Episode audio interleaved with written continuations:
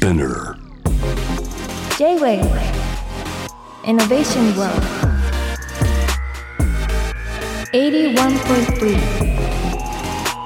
ういってんさん J-Wave統一の天才カートムがナビゲートしている ジェイブイ イノベーションワールド、ここからの時間はロートイノベーションのコーナーで、今夜は回転寿司評論家の米川信夫さんをお迎えしております。はじめまして。どうもよろしくお願いします。 そ,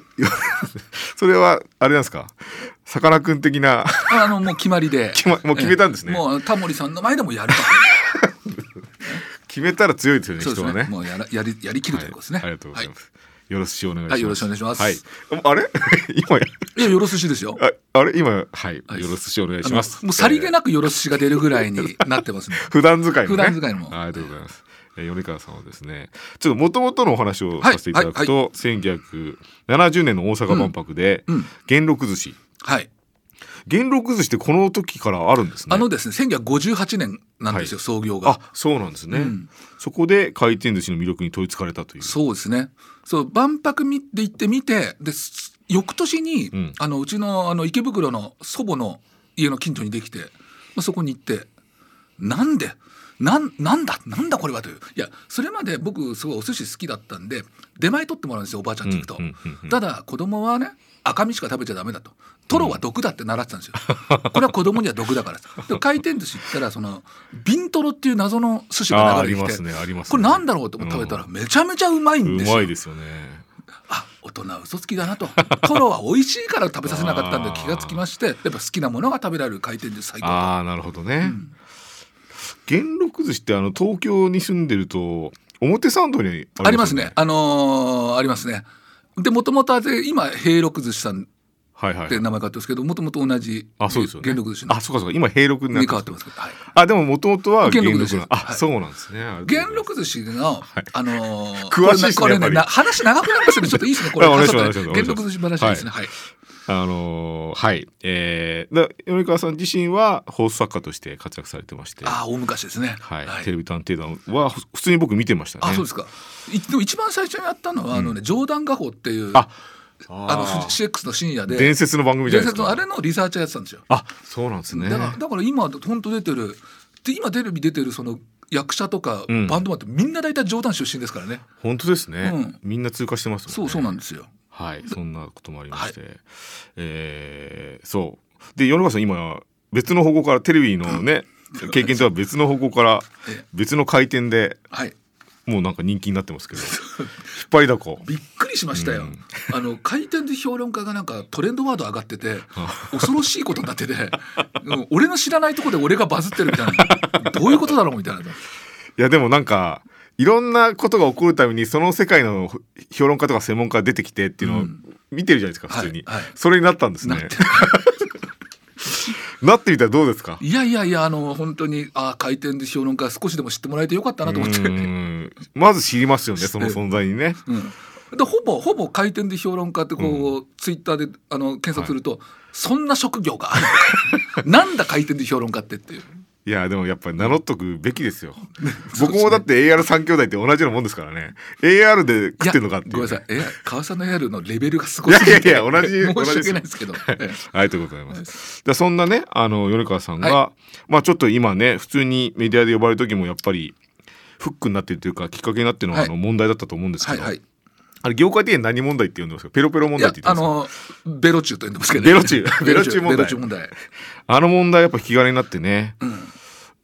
なんか株価が上がったり下がったりもしてますけど今ね、はい、スシローさん株価爆上がりしてますよ。上がってますか。今もうせんえん上がってますから。あら、にひゃくえん下がってせんえん上がったんで結局はっぴゃくえん上がったっていう。あ、じゃあ結果往来なんですか。結果大往来だ。だからこれこそあそこで買っとくべきだったっていう投資家がどれだけいるのかという。それは回転寿司評論家としては読んでましたか。読んでた。いや、絶対上がるのは分かったんですけど、あ、そうですか。ただにせんごひゃくえんの株をそんな買えないですからね。あ、そうですね、元手がないと。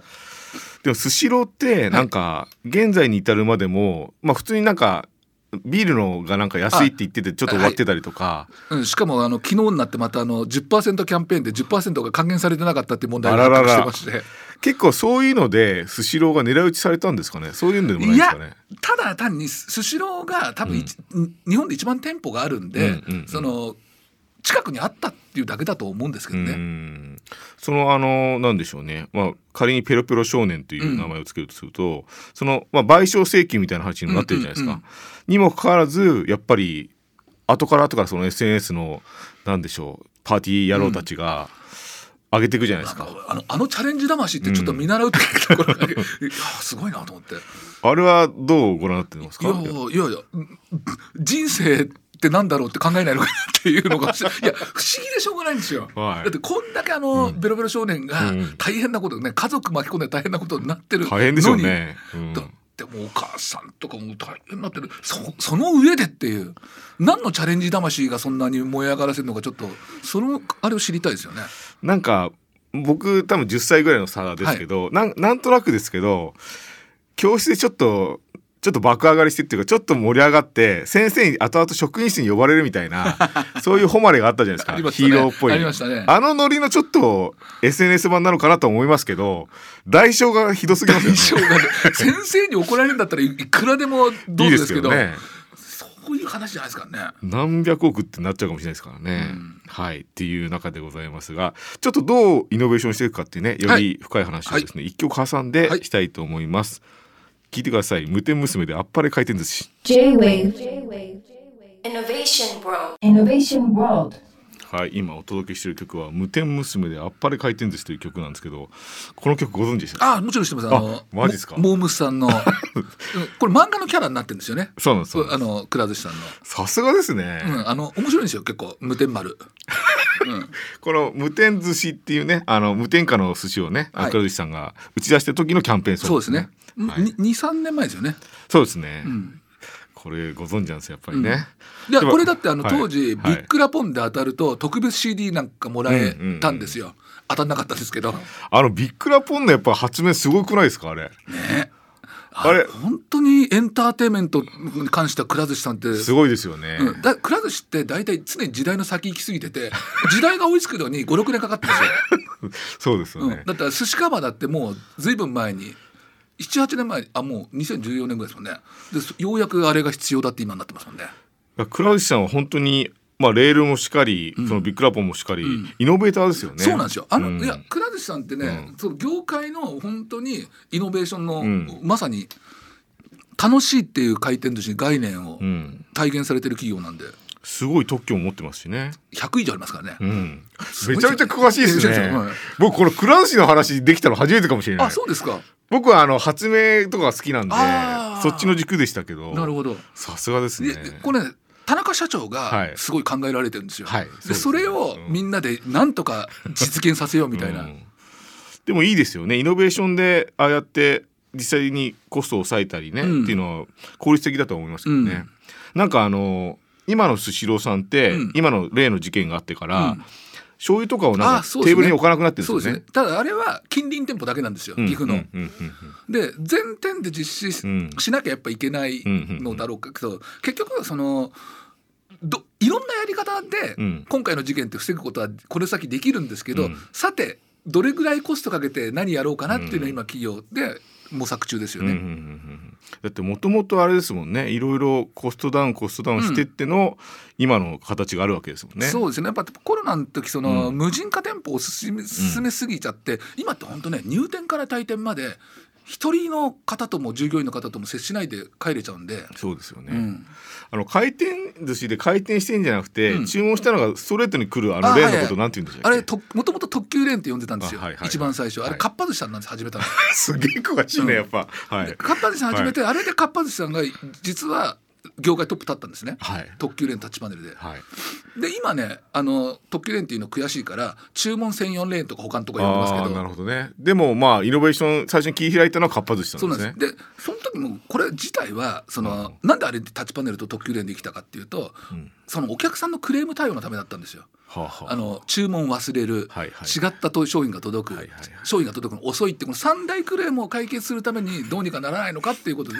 生み出されたのがあれだったんですよなるほどですね、詳しいですね、うん、ではですねこの今起こっている エスエヌエス とか、うん、みんなねネタですよねあれね、うん、ちょっとあの冷やかしみたいな感じでネタみたいに若い人たちが、うんうんアップしてるものをどうやって防いでいくかっていうのはどう考えてますか？うん、あ、あのー、機械でできるところは機械でするし、うんうん、あの例えば回転寿司もに種類あるんですよ。大手チェーンさんみたいに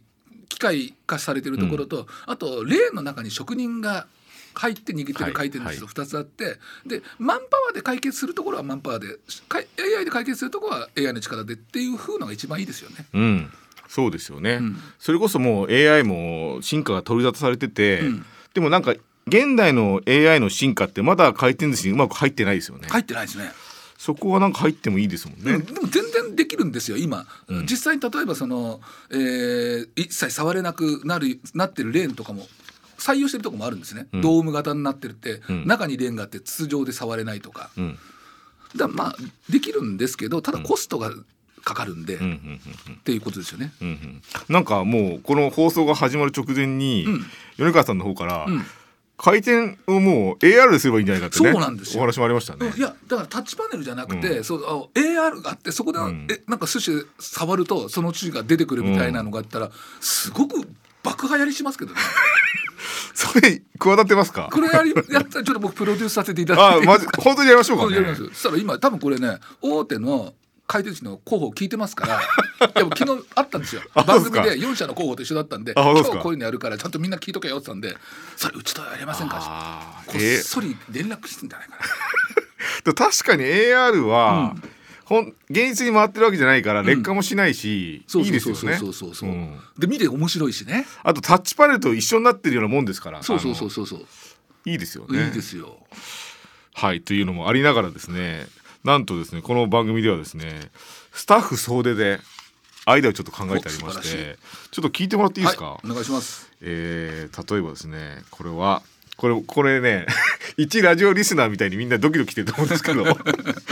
みんなね本当にガチで考えてきたアイデアをいっぱいねいただいてますけど、えー、例えば、えー、これ本当は匿名で書いてほしかったな。なんか名前がちらついちゃうけどな。いや単純にアイデアが僕いいなと思ったのが、はい、これはねラジオネーム岸野 D ですね。ラジオネーム岸野 D がすごいすごい分かりやすい名前あれですね。えー、アイデアがですね、えー、生産者の顔が見える エーアール、うん、ネタや副菜調味料回転レールの前に設置されたガラスに浮かび上がる生産者の顔安心感訴求効果とともに両親に訴えかける。そのマナーというかね、あこの人が生産してるからもうペロペロしてる場合じゃないっていう、ね、武田鉄矢さんみたいな方が エーアール 出てきたらそれはできないですね。こらなんばしょっかみたいなね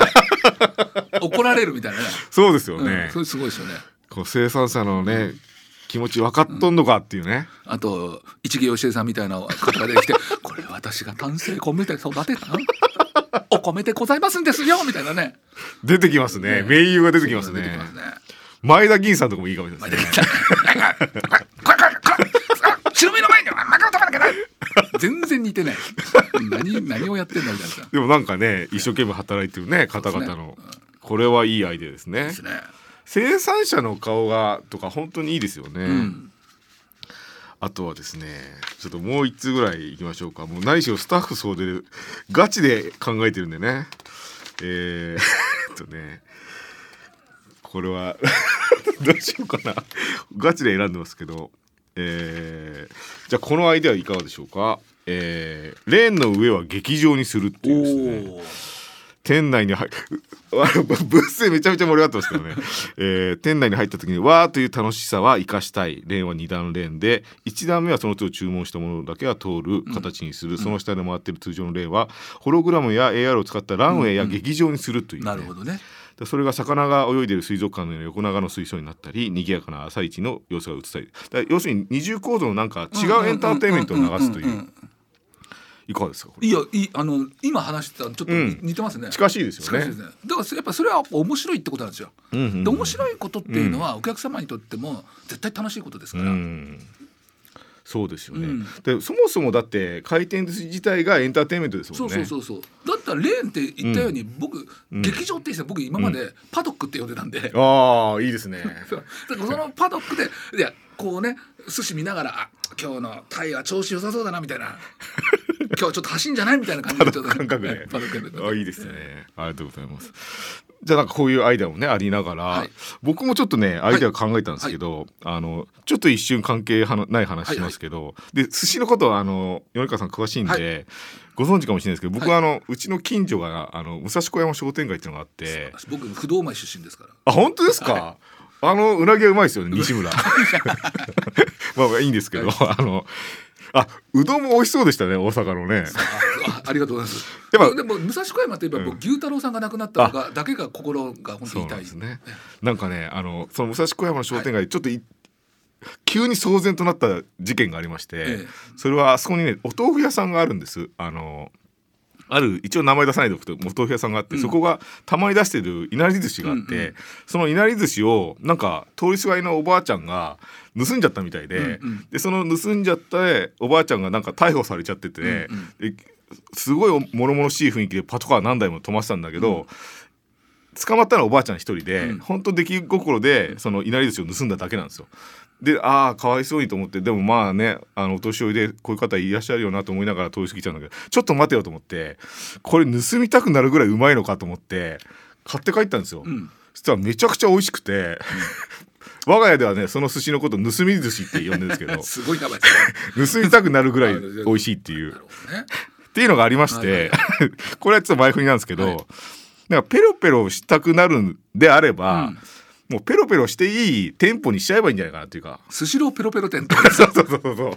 そういうことですね。恐ろしい店ですね。オープンオープンイノベーションっていうか、ね、でも一応そこには罠があって、うん、直でペロペロしようとすると、うん、ビビビってなんか電気が通ったりとか、ちょっと命掛けですねだからちょっと罰ゲームみたいなのもありながら、で衛生的にちょっとリスキーじゃないですか。いやめちゃめちゃリスキーというかあの新たなイメージいじめが発生したのでちょっと怖いですけどね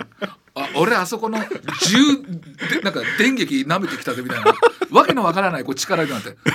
よし俺はじゃあ間違いない銃に電撃舐めてくるみたいな謎の、そうですよね、謎のだなんかお化け屋敷感覚で、うん、まあでもちょっとねあの本流でやりたいこととはずれますけど、はい、なんか僕一方で若い人たちがふざける場所がなさすぎんじゃないかなと思ってて、うん、だからふざけていい場所をなんか作ればいいのかなってちょっと思ったんですよね。なるほどねふざけていい場所ふざけていい店舗もう 全, 全部もう舐めていいと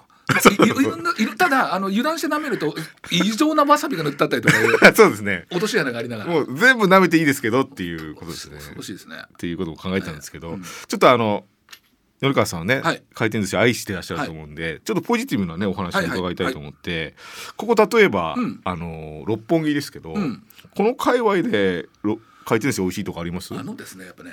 こう一つ地価が高いところっていうのはやっぱりね家賃高いですから、はい、なかなか回転寿司入れないんですけど、はい、まあ近場といえば表参道の回転寿司小野寺さんとか、はい、小野寺さん知らないですね。あのですね、はい、あの銀座の高級回転寿司店、あ高級寿司店がプロデュースした回転寿司店なんですけど、うん、えー、ガチの江戸前寿司が回転寿司で食べられるんですよ。えー、いいじゃないですか。だから今までそのただその普通の寿司屋って敷居高くていけないじゃないですか。だから若者とかが昼からごせんえんとかいちまんえん使って食べに来るんですよ、江戸前寿司を。あでもそれはねいい寿司ですもんね、うん、そうだからその敷居を回転寿司だと下がるんですよ、回転寿司っていうだけで、うんうんうんうん、だからあれはすごいなと思って、あでそこで味をちょっと覚えていつか本店に行くっていうのはいい流れですね。いい流れなんですよ。へーそれを覚えとこう、うん、ただおすごい恐ろしくてあの回転寿司なのにななまんのワインとか平気で置いてありますから、あ油断ならないですね。油断ならないですよ。へーあと僕ねあの、はいちょっとした情報なんですけど、はい、武蔵小山店にあの商店街に緑寿司さんがあったんですよ。あの緑寿司ってあの米川さんがね渋谷店をなんかおすすめしてたんですけど、はいえー、それの系列の、うん、あの武蔵小山店があの、うんうんえー、と回転寿司じゃないんですけど、うんうんうん、テイクアウトの店がテイクアウト専門の店ね、あそこ火事でなくなっちゃったんですよ。あらすごいショックなんですよ、ね、あらそうなんですかはいこれショックで結構あの武蔵小山商店街の方々は路頭に迷ってて、多分今もう盗み寿司しかないんでえあれなくなったんですかあのーはい、えーとかんすぎ銀んあのー、あありましたその何店舗かありますはい、ね、はまだあるんですけどね。でもなんか緑寿司をみんな あ,、はい、あったんですけどね。なんかあと場所限らずなんかおすすめの回転寿司例えば、うんうーん大人も行けるような大人だから僕例えば、まあ、六本木からだったら渋谷のヒカリエにあるあのめぐみさんとかは僕よくあの酒飲みに行きますよ。いあの好きな日本酒とか置いてあるんで、えー、で, でつまんで寿司食べないで飲んでつまんで帰ってカウンターでいい寿司屋さんのそうそうそうそう食べ方ですよ。だからそれが今回転寿司もできるんですよ。へちゃんとねちゃんとしたカウンターなんですよ。へで寿司職人が何人も立ってるんですけど、ただレーンがあってもあんまり違和感なくて、でそこでちょっとつまんでちょっと つ, ま, つまみに出してっつってもうだって米川さんも、はい、まあこのね回転寿司のあのにぎわいというか、ええ、一つの問題のねの流れもあって、はい、もう大人だし、うん、もういいお店も行けるわけじゃないですか、はい、お金、はいはい、もうどっちあの両店舗あったらやっぱり回転寿司行くんですか。あのね一人で行くとき僕ね、うん、普通の高級寿司屋って一人で行きたいんですよ、うんうん、あ、はいはいはい、あの結構ね大将好きなんで、うん、その恋人に会いに行く気分に近いんですね、うん、その好きな寿司屋ってああなるほど。だから一人でじっくりとめでてないんですよ、はいはいはい、ああシャリにこうやっておひつ回しながらうわーすごいなっていうのを独りぼちながら飲みたいんで、だ回転寿司は仲間と一緒に行くときはもう回転寿司で。あ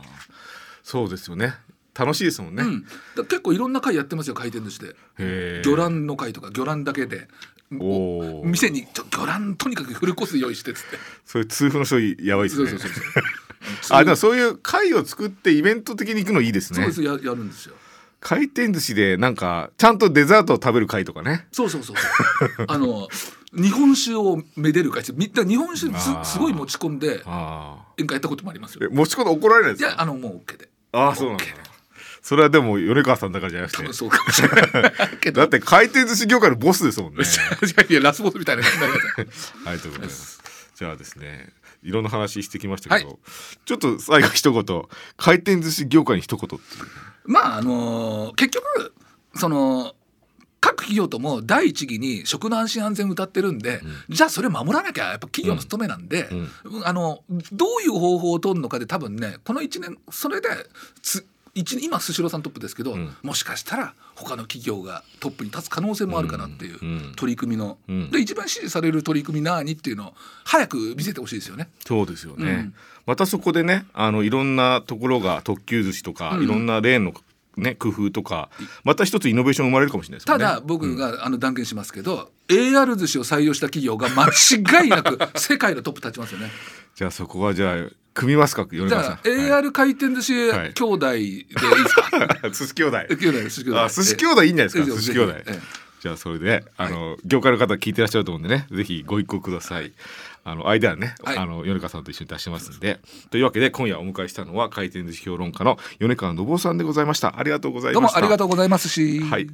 最後寿司自然な寿司を、はいえー、このコーナーはですねポッドキャストでも配信しています。いっしゅうかんまえのことは順次アーカイブされていて、先週出演の宮崎優さんの出演回まで公開されております、えー、米川さんの回は来週公開しておりますので、ねはい、ぜひお楽しみに、えー、各ストリーミングサービスをぜひチェックしてください。